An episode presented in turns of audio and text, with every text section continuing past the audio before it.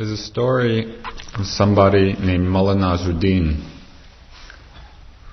who was a Sufi teaching figure.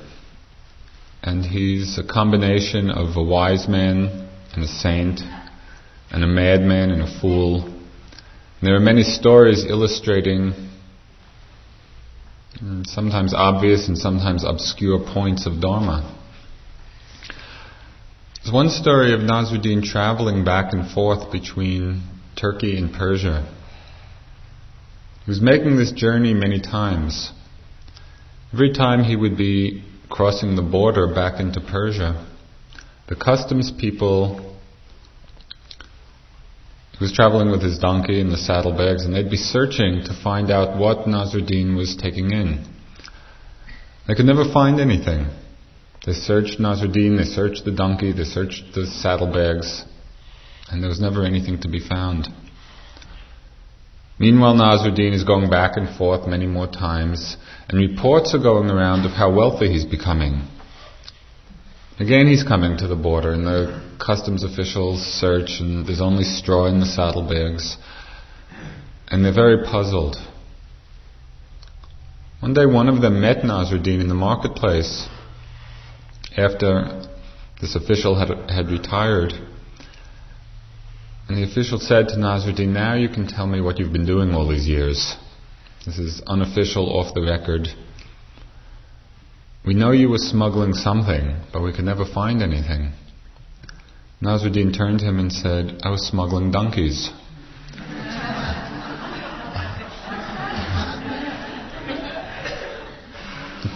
that story has some relevance to the practice. And that is often we find ourselves in the position of the customs officials looking in the saddlebags for the jewels or narcotics or whatever it is, and we miss the donkey. We come to practice often looking for that kind of cosmic hit uh, cosmic consciousness or astral travel or great tantric opening. And of course, we look and we don't find that.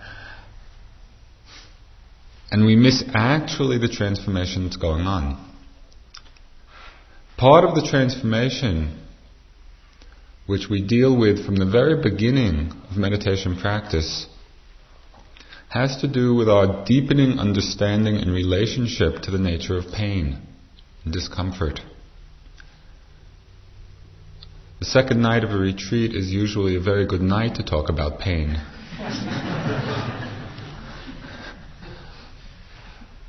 there are different kinds of pain that we begin to experience. One kind of pain is that of a danger signal, and it's fairly obvious. If you put your hand in fire, and it starts to burn and there's pain, it's a signal to withdraw it. There's just a very common sense understanding and wisdom about that kind of danger signal. Another kind of pain has to do with mm, being in an unaccustomed, unaccustomed posture. Most of you probably have not had much experience with sitting so many hours cross-legged or on a bench. So there's a certain amount of pain that comes in the knees and the legs and the back, just as the body acclimates itself to a different posture. That kind of pain, for the most part, after some little bit of practice, begins to work itself out. There's a third kind of pain which is the most interesting, in some ways the most long lasting. That's the pain that we experience as we pay attention due to the accumulation of stress and tension in the mind and body.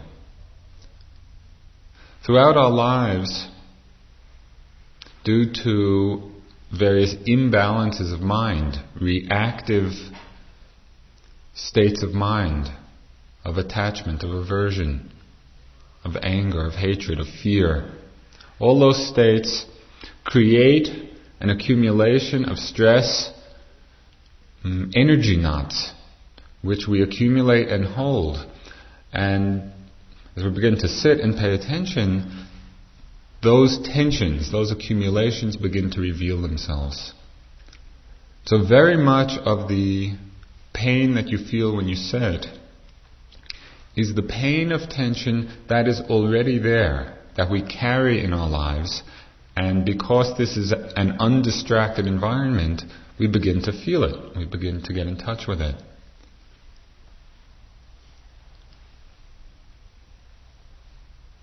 The question is then, how do we relate to the pain that's there? How do we relate to the tension, to the stress, to the knots of energy? Mostly our minds are conditioned to relate in ways that are not so skillful and not so helpful. One of the ways is self pity. Now we sit and everything hurts. The legs hurt and the back hurts and the shoulders hurt and the neck hurts. And the mind begins to think, poor me. I hurt so much. Everybody else is in blissful samadhi. and I have to struggle with this pain. And it goes on that kind of cycle or spiral, feeling worse and worse because of that self pity. There's another kind of response which, in some ways, is probably even more common and more deeply conditioned, and that's the response of fear.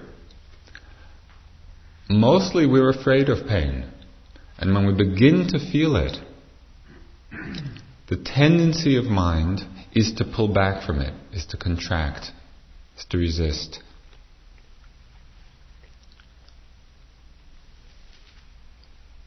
Try to investigate and see for yourself exactly what your response, what your relationship is to the experience of pain in the body. Is it self pity? Is it fear? What happens when fear is the response to painful feeling. The pain is the accumulation that we have. It's there, we begin to feel it as we sit, as we meditate, as we become aware. If the response is fear, what does that do? Fear is a contraction. It's a pulling back, it's a withdrawal from the experience. As we contract, as we pull back, it simply makes more tension. It ties the knots even tighter. It's not a very effective or helpful way of dealing with the tension that's already there because it just makes more.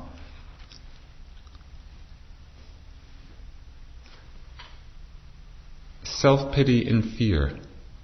Two ways of relating to pain that don't work very well. What are some of the responses or ways of relating that actually facilitate the untying of these knots, the opening or the letting go of that tension or accumulation? The foundation of the proper relationship is the ability to look at the pain, look at the tension, look at the knots very directly and straight on. Instead of withdrawing or instead of feeling sorry for oneself, to cultivate the capacity to look directly at what's going on in that moment. And so if we feel pain we feel tension, not to pull away from it, but on the contrary, to go into it. But going into it depends on a certain balance of mind that we cultivate. This balance of mind has to do with our ability to be allowing for the pain to be there. A quality of acceptance, a quality of relaxation.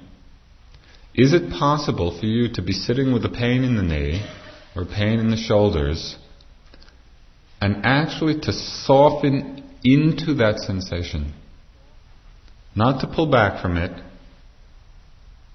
but to allow the mind and body to relax into the feeling of it. It's a very different response. And yet that's the response, the going into it and the opening to it, which allows for the release. Pain is a wonderful object of meditation. you may find that when there's strong pain in the body, your mind doesn't wander very much.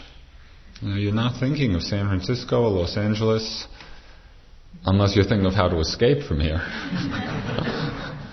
but it's a very obvious, it's a very strong object of attention, and it becomes easy to develop a strong concentration. Many people get enlightened with pain as the object because the mind can get so focused and so still and so deep. But in order to do that, it requires a softening and a relaxing. This allowing quality of mind is a tremendously powerful healing energy. It's analogous in some ways to fasting. Now, when we fast, we don't eat food, what happens? The body starts releasing the various toxins that have been accumulated. And for a few days, we may feel different kinds of discomfort. But as the toxins are released, the body is cleansed and purified. After some time, we begin to feel light, spacious. In exactly the same way, meditation has been called by the famous Taoist sage Chuang Tzu, calls it fasting of the heart. That is, by settling down into the moment without a lot of input or distraction, we allow everything that's there to be there and to come up and to surface. And in that surfacing, when we can be soft and allowing for it, it comes up and out, it releases.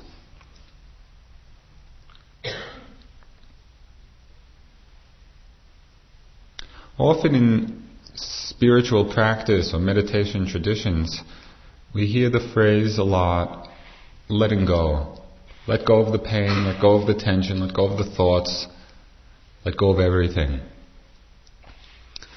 But sometimes I think people get confused by letting go. Because the question then comes up well, how do I let go? I want to let go of the pain, but it still seems to be here.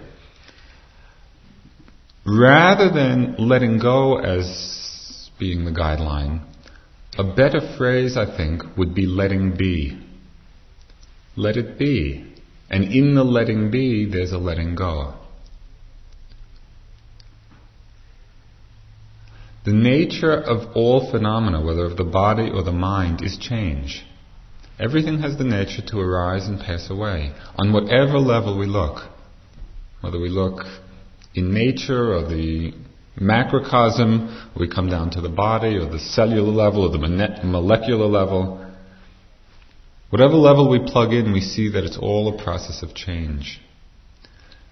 It's because everything is changing that if we can settle back and step out of the way, begin to see the release or the healing, the healing energy take place.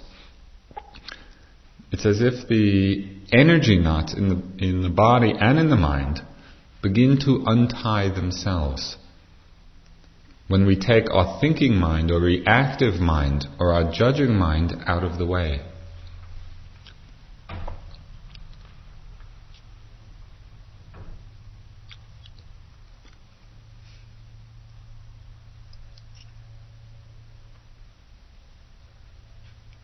It sounds simple. Be soft, be allowing, relax into it, let it be. And yet I'm sure you found yourself today often in quite a bit of struggle with the sensations of discomfort or pain. So it's helpful to look at the ways we resist. What are the mechanisms of mind for resisting that softening or allowing.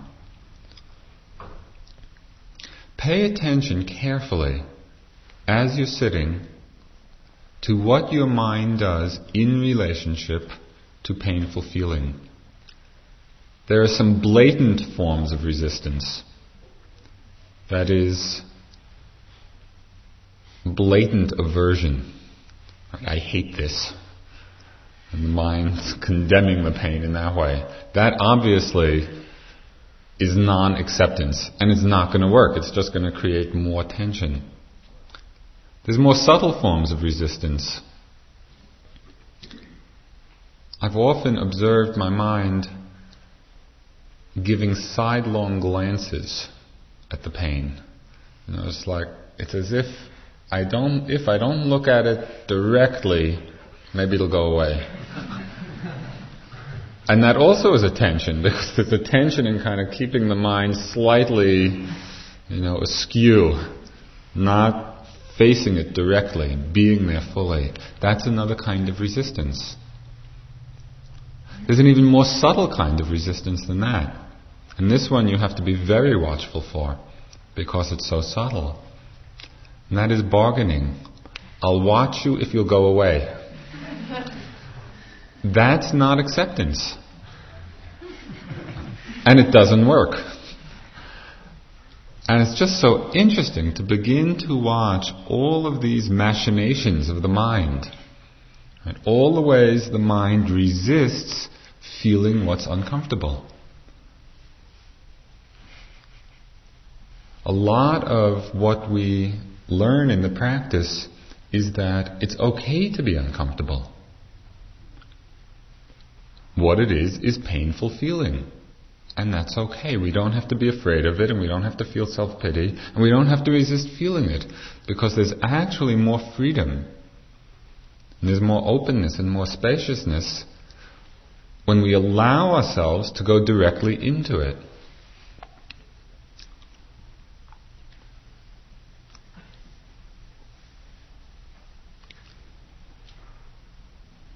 Why should we be allowing? Why not resist it?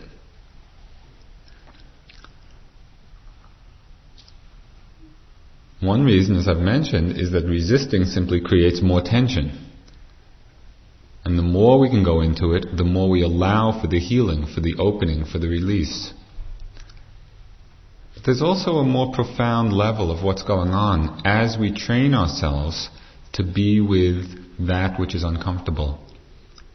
That is, all of us have certain limits or boundaries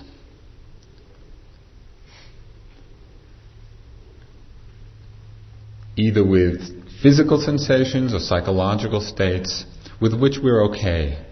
We're okay with this much. But anything more than that is just too much, too intense, too uncomfortable. We can't handle it. And so we live enclosed within those limits, within those boundaries. And it's a very circumscribed way to live. What happens in the practice is very, very quickly we find ourselves brought right up to the edge of what we're willing to accept. As a very quick way of coming to your boundary, sit down with the resolution that you're not going to move. You will be brought up to the boundary extremely rapidly.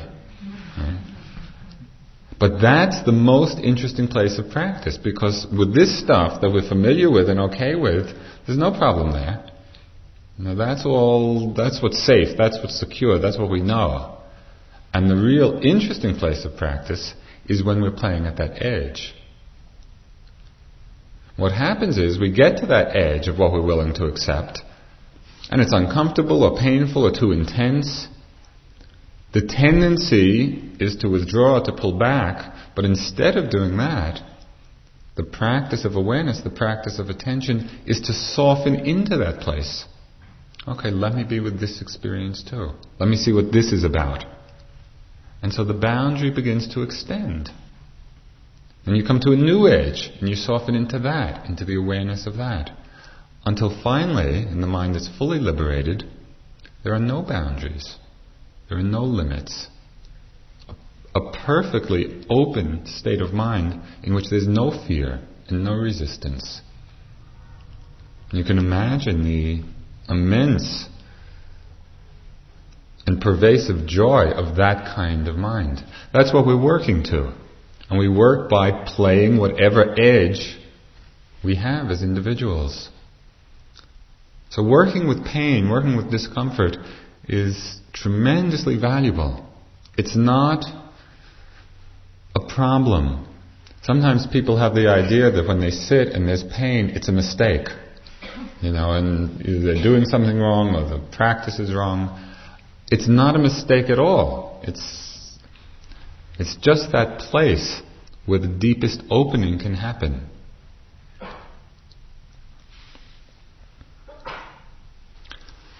It's also interesting to observe the relationship between our fear of discomfort and our whole desire system and how they play into one another. In our lives, very often, we're driven by desires. And what's underneath those desires at times is a fear of discomfort.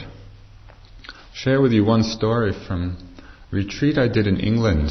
I was practicing with some Burmese monks who were teaching there. And every morning, come down. This was small meditation center. Come down to have breakfast. And there was porridge and toast and fruit and tea. I go through the line the first morning and I take my porridge and two pieces of toast and fruit and tea. And I sit down and I eat. I'm eating mindfully. And after I finish everything, I realize I just wanted one piece of toast. So I put the second one back. Come down the second morning, exactly the same breakfast. Take my porridge, two pieces of toast, fruit and tea. Eat very mindfully. Finished, I realized I just wanted one piece of toast. Put the second piece back. Come down the third morning, there's the porridge, and the toast, and the fruit, and the tea. Go through the line, take my two pieces of toast. This went on for a week. And I began to notice what I call the just in case syndrome. How every morning I would go through that line just in case I got hungry. And it was so stupid because all I would have had to do was get up and take the second piece of toast if I wanted it.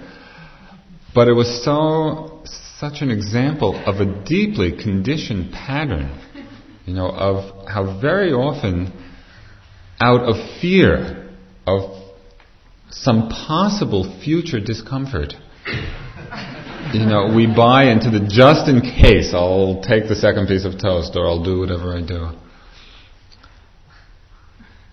The meditation practice has to do with the investigation of all of these aspects of the mind to see how it is that we're actually living our lives. Working with pain, working with discomfort, with a sense of allowing, of softening, of opening to it, of realizing that it's okay to feel that sensation. It's part of the passing shower. Another attitude which is immensely helpful, not only in working with pain and with the other aspects of meditation, but in our lives, is keeping a sense of humor about things. Often in the beginning of a retreat, in people's attempt to practice correctly and to be mindful and to be concentrated, things tend to get a little tight. You know, when people are walking around, I'm going to be mindful if it kills me. More and more tight. That's not mindfulness. That's paranoia. you know, that's. Mindfulness is real light. It's soft. It's like a butterfly landing on a flower. Keeping a sense of humor even when things get difficult. There was one time in my practice when I was just beginning to sit cross-legged. I sat for years in a chair because it was so excruciating I couldn't do it. And that's why I have tremendous respect for people who come to a retreat who don't have much experience and just sit and do it because I know how difficult it is. Finally, when I started weaning myself from the chair, I was doing a course with another teacher in India, And he used to have what he called vow hours, where you would take the vow not to move. By the end of the evening, the last sitting of the evening, it was just excruciating. It felt like somebody was pounding a nail through my knee. And this teacher, he had the habit of doing at that time was to come in and start the sitting with some chanting. And in that particular course, he had a room just off the meditation center. So he'd start off and chant, and then he'd go off into his room and read his newspaper and chomp on an apple, and you could hear all of this in the hall. And meanwhile, this nail is going, it's being pounded through my knee. And in my mind, my mind was screaming. There were screams in my mind. Screams in my mind. I was furious at him. Knee was killing me. And just all of it together was so intense that it was funny. You know, and just that ability to step back a little bit from it and see the humor very often of the situations that are most intense creates a space of acceptance, of allowance. And it's very helpful in lightening things up. Being allowing, being accepting, keeping a sense of humor. Also very important in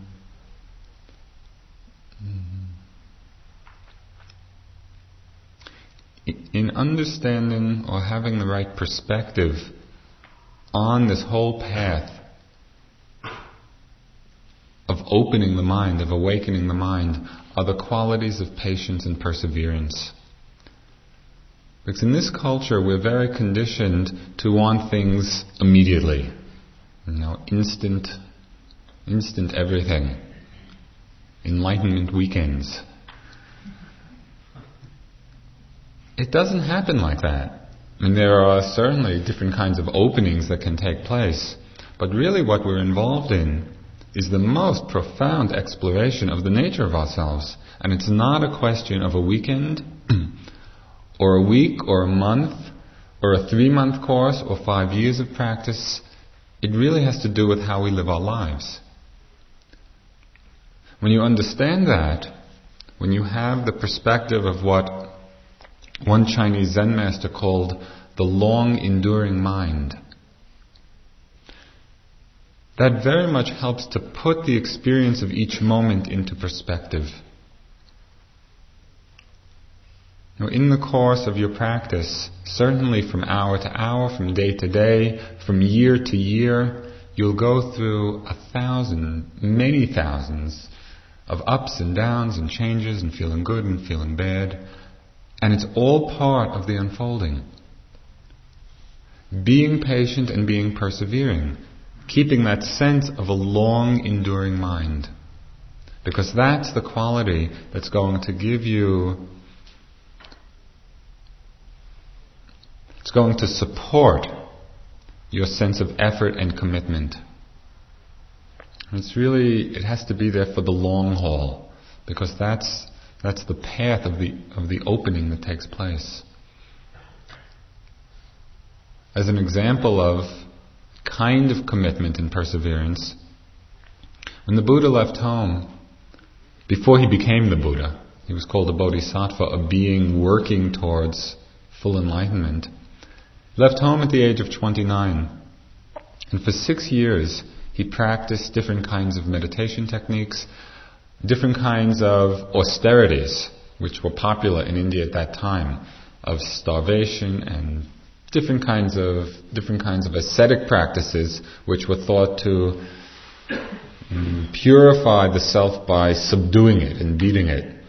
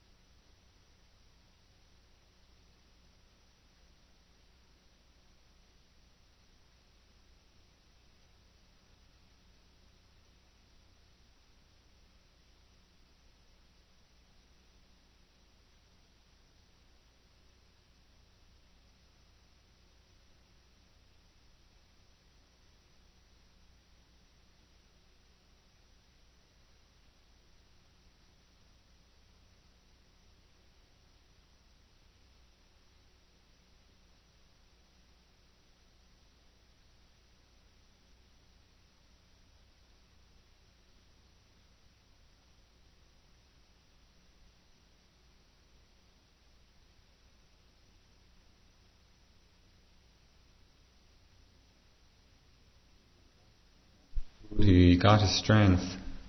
And he sat down under what's now called the Bodhi tree in Bodh Gaya in India.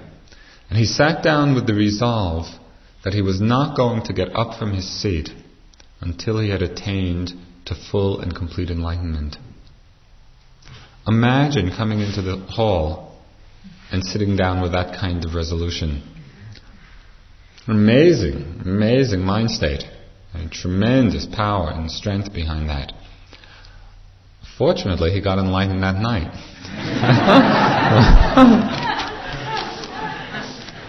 I don't know whether he had some sense that it was coming.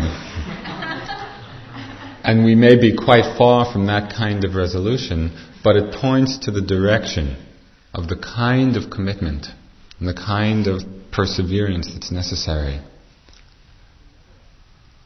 There's another attitude sense of humor, being allowing, being soft, being persevering. Another attitude which is very helpful to cultivate with respect to pain and painful feeling. And that's the attitude of forgiveness.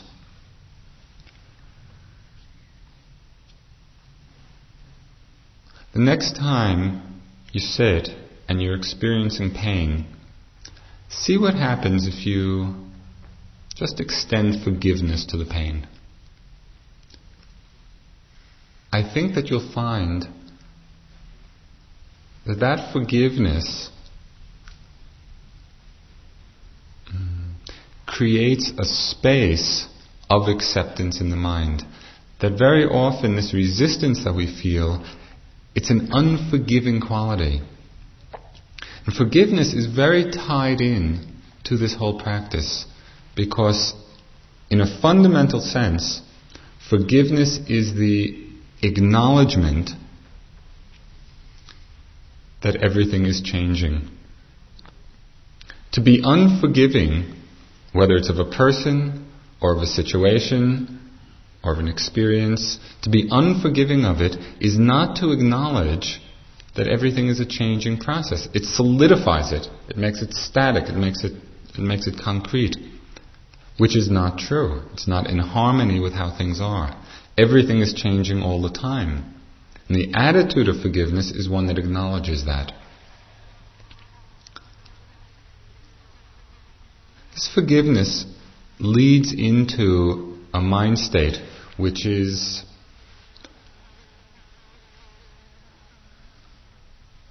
in many ways the foundation of the whole spiritual path. And it's the mind state of trust. Learning how to trust ourselves, to trust our experience, to trust the unfolding. This quality of trust comes about in several ways. It comes about from our increased ability to settle back into the moment's experience. Now, mostly our minds are so involved in the story about things, in future thought, in past thought, in interpretation, in judgment, in evaluation, that very often we miss actually what's going on. Trust has to do with letting go of the evaluation, letting go of the story, letting go of the interpretation, dropping back into what's happening. As an example, you're sitting and there's a, there's a strong pain going on in your body. The story or the interpretation is, oh, my knee hurts, it's killing me. I'll never be able to walk again. On and on and on. That's the storyline about the experience. The trust in the moment means letting go of that and actually feeling, going right into the immediacy of the sensation. What actually is going on there? There's no knee. There's no leg. There's no body. There is a sensation. What is it? Is it burning? Is it throbbing? Is it stabbing? Is it pulling? Is it whatever? And on that level, we're directly connected with what's happening, not with our concepts about what's happening, not with our interpretation of what's happening. And that's what trust means. Trusting the moment, trusting our ability to connect with the truth of each moment. There's another kind of trust which begins to grow as we develop a deeper understanding of ourselves. And it's a, it's a tremendously important quality in our lives. It's the sense of trust in the direction that we're going.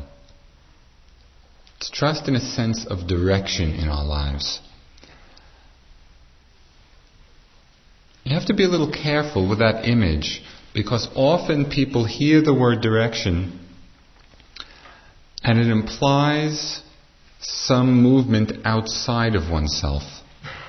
As if we hear and we're going to get there. And that creates all kinds of conflicts and tensions.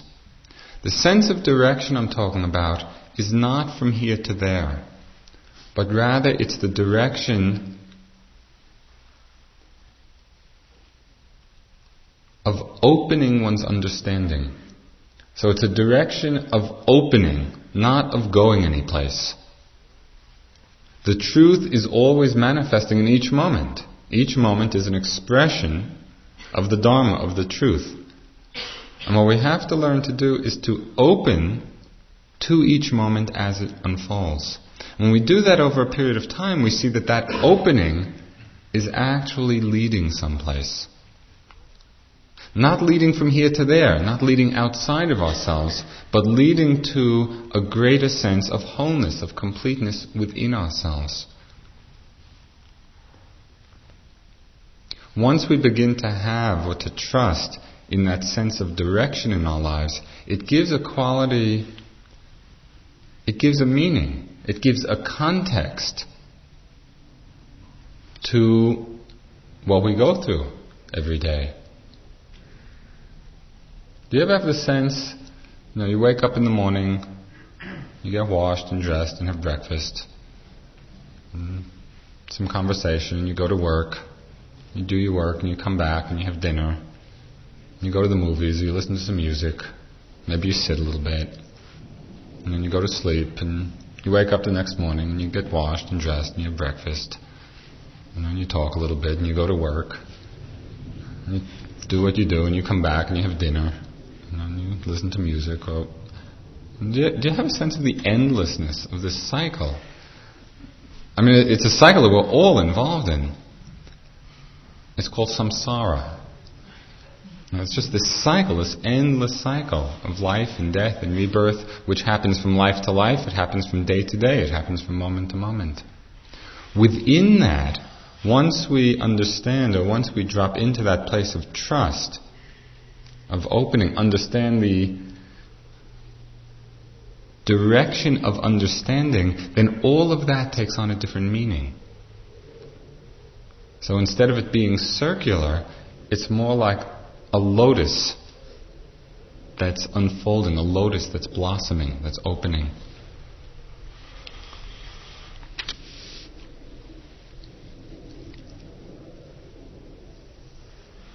This quality of trust also plays a very crucial role at that time when we're at the edge, when we're at our limitation, our boundary of what's known to us, of what's secure or safe.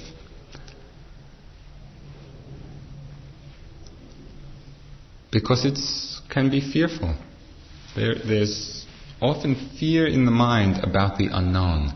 And because of that, we tend to hold on or become attached to what's secure and what's safe and what's stable. And the practice is opening into the unknown, of being at the forward edge of experience, opening to the unknown next moment. Not projecting our past experience into what's going to come, because that's just carrying over dead weight from the past but opening into an unknown without preconception, without prejudgment. Read in one book, um, it was a book about some tribe in Africa that had a wonderful, um, wonderfully different sense of time and direction. For them, the past was in front of them and the future was behind them. Because they could see the past and they couldn't see the future. And I thought, good way to, to look at things. It's as if we back into the future, right? Always backing into the unknown.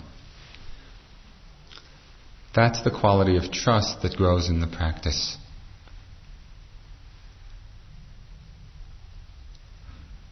Working with pain, working with being allowing and soft, relaxing into it with a sense of humor, with a sense of perseverance, with a sense of forgiveness. And very much cultivating through the practice a deepening quality of trust begins to transform the way we live our lives.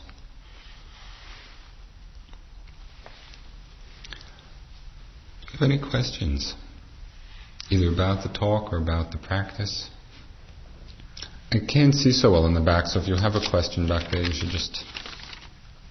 Um, I'm a little confused with getting rid of the past. Can't you learn from past experiences that can help you through something for the now? Did I say to get rid of the past? Well, maybe I interpreted. Actually, the, what happens is, and it's quite, it's quite an insight is you see that the past is now. The past is actually present. I don't know whether to go into this now because it's part of a, another talk. Maybe I will anyway. I don't know whether any of you are familiar with a book by Marcel Proust called The Remembrance of Things Past. It's a very extraordinary book. It's about 2,000 pages long. And it culminates with the insight that the past is present. What does that mean exactly? How do you know? How do you know the past? You have certain thoughts, or images, or memories, right? But those thoughts or images or memories are happening now. We put a label on that particular category and we call it past, as if it's back there. But actually, the only way past is experienced is as a present phenomenon.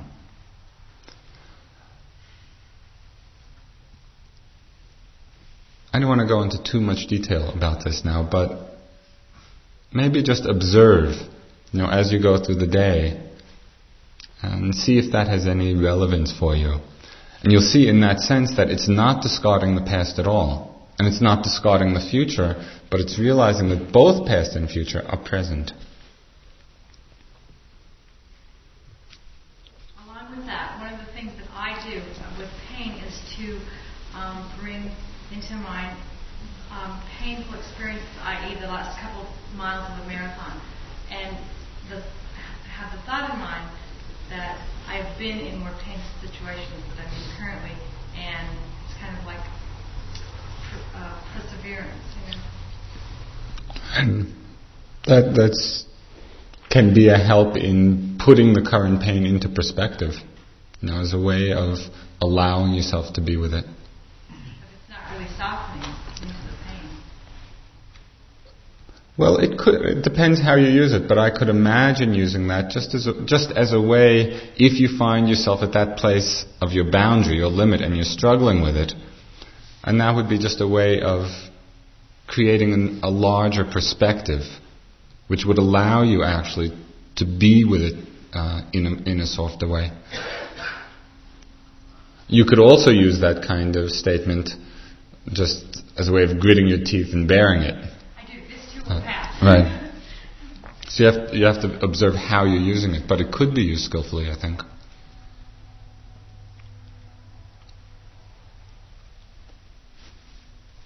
I think one of the difficulties that uh, that I have in confronting pain, that it's a, cult- a cultural type thing, as I see it, is uh, is a sort of notion that enduring pain is a failure of sorts.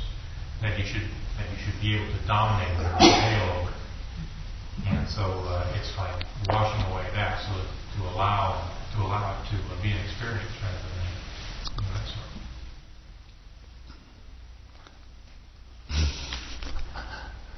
for people who have the mindset of dominating it or battling it in that way,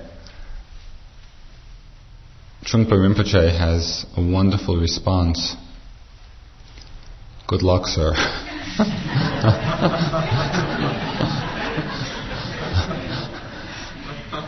I mean, it's true. I think I think your comment is quite accurate in that often that is, you know, the kind of conditioning that we have. But when we begin to pay attention, we see that it's not a very mm, skillful or helpful attitude to have towards it. Because in fact, all it does is make for more tension and more tightness. Just one word with that about dealing with pain in your practice and how to sit with it. For the reasons I mentioned tonight, it's very helpful to learn how to relate to pain in a skillful way, in a soft way, in a allowing way. So when it comes in your practice, work with it and be with it. Up to the point of simply sitting and struggling. Because there's not much point in sitting there when the mind isn't allowing, isn't soft, isn't attentive, and all that it's doing is struggling and getting more and more uptight. At that point, it would be better to move and change position. But work with it as long as you can, and you'll find that your ability to be with pain just increases enormously. And as you practice, and that and the mind expands its capacity, there's just a wonderful sense of stability, of a sense of being able to be with intense sensation without having the mind uh, waver. But that grows slowly. Yeah. Um, I've, I've come to see that um, that some of the pain that I'm experiencing, physical pain especially, is that there's a very um, deep uh, feeling of self-hatred. It's very deep. It's almost um, subliminal. You know, it doesn't come into consciousness very often. But, but the sort of response has been a physical and, and mental sort of contraction. You know, this it's sort of a negative feeling about myself that's making me sort of contract. And the feeling is very slippery. It's like I've come to see that, that this contraction is it's in operation all the time. But the actual awareness of the of that idea of myself as being whatever, a shit or something, you know, does not come into awareness very often. You, So you can work backwards from, in other words, as you described it, that feeling of lack of self worth or self hatred then creates a tension and a contraction in the body, and that it's hard to get to the original feeling. You'll find that as you work backwards from the contraction or the tension in the body and learn how to relate to that openly, to get totally okay with that feeling. Right? And so you're feeling you're feeling tight, right, and tense. To really practice getting soft with that feeling, with the tension, with the tightness. As you get allowing for that, it makes much more accessible the openness to the underlying emotion. And you'll see, it may take some time because the emotion is happening on a more subtle level than the physical sensation. But as you open to the physical sensation, you get okay and balance behind that. That allows, or it gives the space for the emotion to start coming to the surface of your consciousness. And that will be the real challenge. Can you get soft behind self hatred? Can you be allowing for self hatred to be there? Is, is it enough to just be aware of that feeling of self hatred? I mean, it seems like such a negative thing that the, the, thought comes up, well, you should replace it, you know? What would you do? Let me give you an, let me give you a, a little scenario. Suppose you were walking outside and you met this little girl sitting by the side of the road, just lost in self hatred. What would be your response, do you think?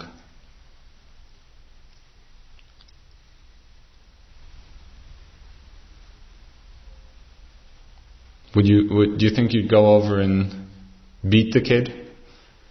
Oh, that's a disgusting emotion. probably not. Yeah, you'd probably want to put your arm around. Do you think that you'd buy into it? Yeah, you're really feeling self-hatred, okay? Know, and really feed it. Probably not.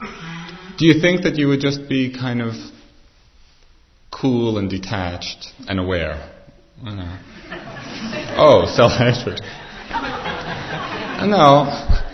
Most likely you'd go, as you say, and you go and you put your arm around her and be there for her without condemning, without feeding it, but just a kind of loving attention. Right? It's so easy to see what to do when it's external. But what do we do with that little boy or little girl or emotion that's inside, that self hatred? We either usually do one of two things. We either feed it totally and buy into it, or we condemn it, we beat it.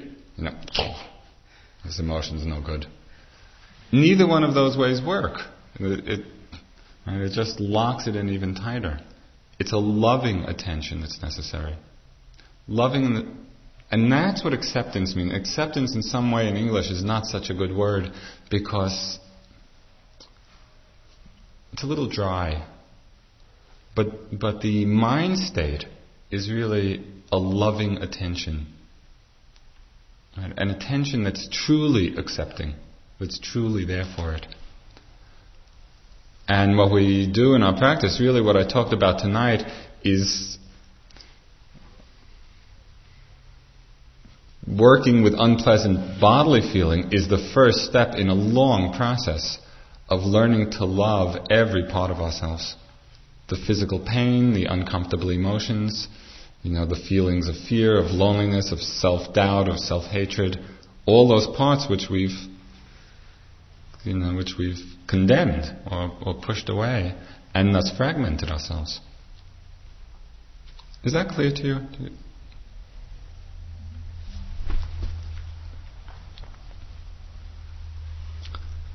Okay, one last question.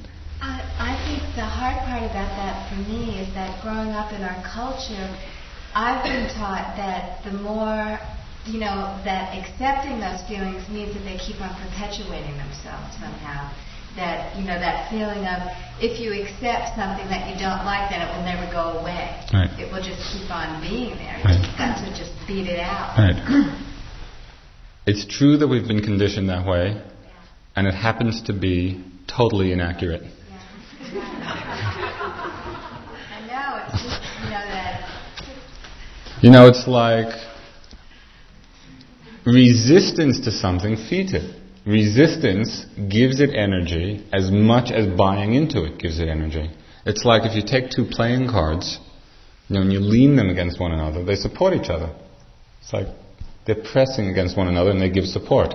You take one away, the other one just falls down. When we stop resisting, we open up the channel for the natural arising and passing away of all phenomena. Then, just as a kind of closing remark,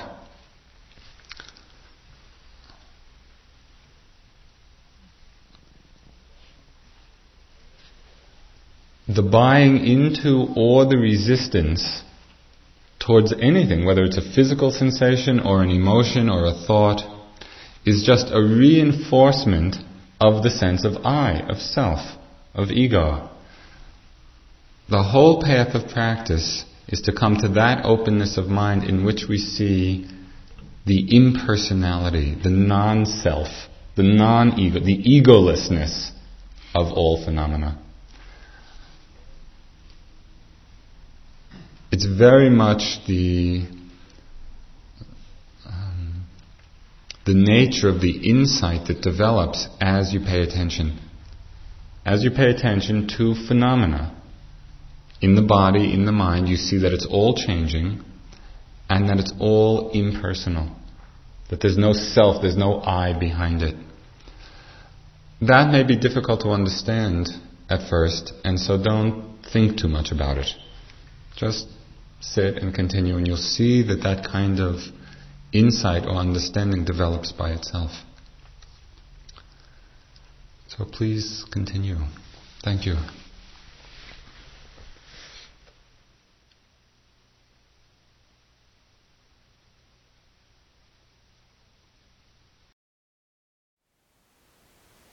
Thank you for listening.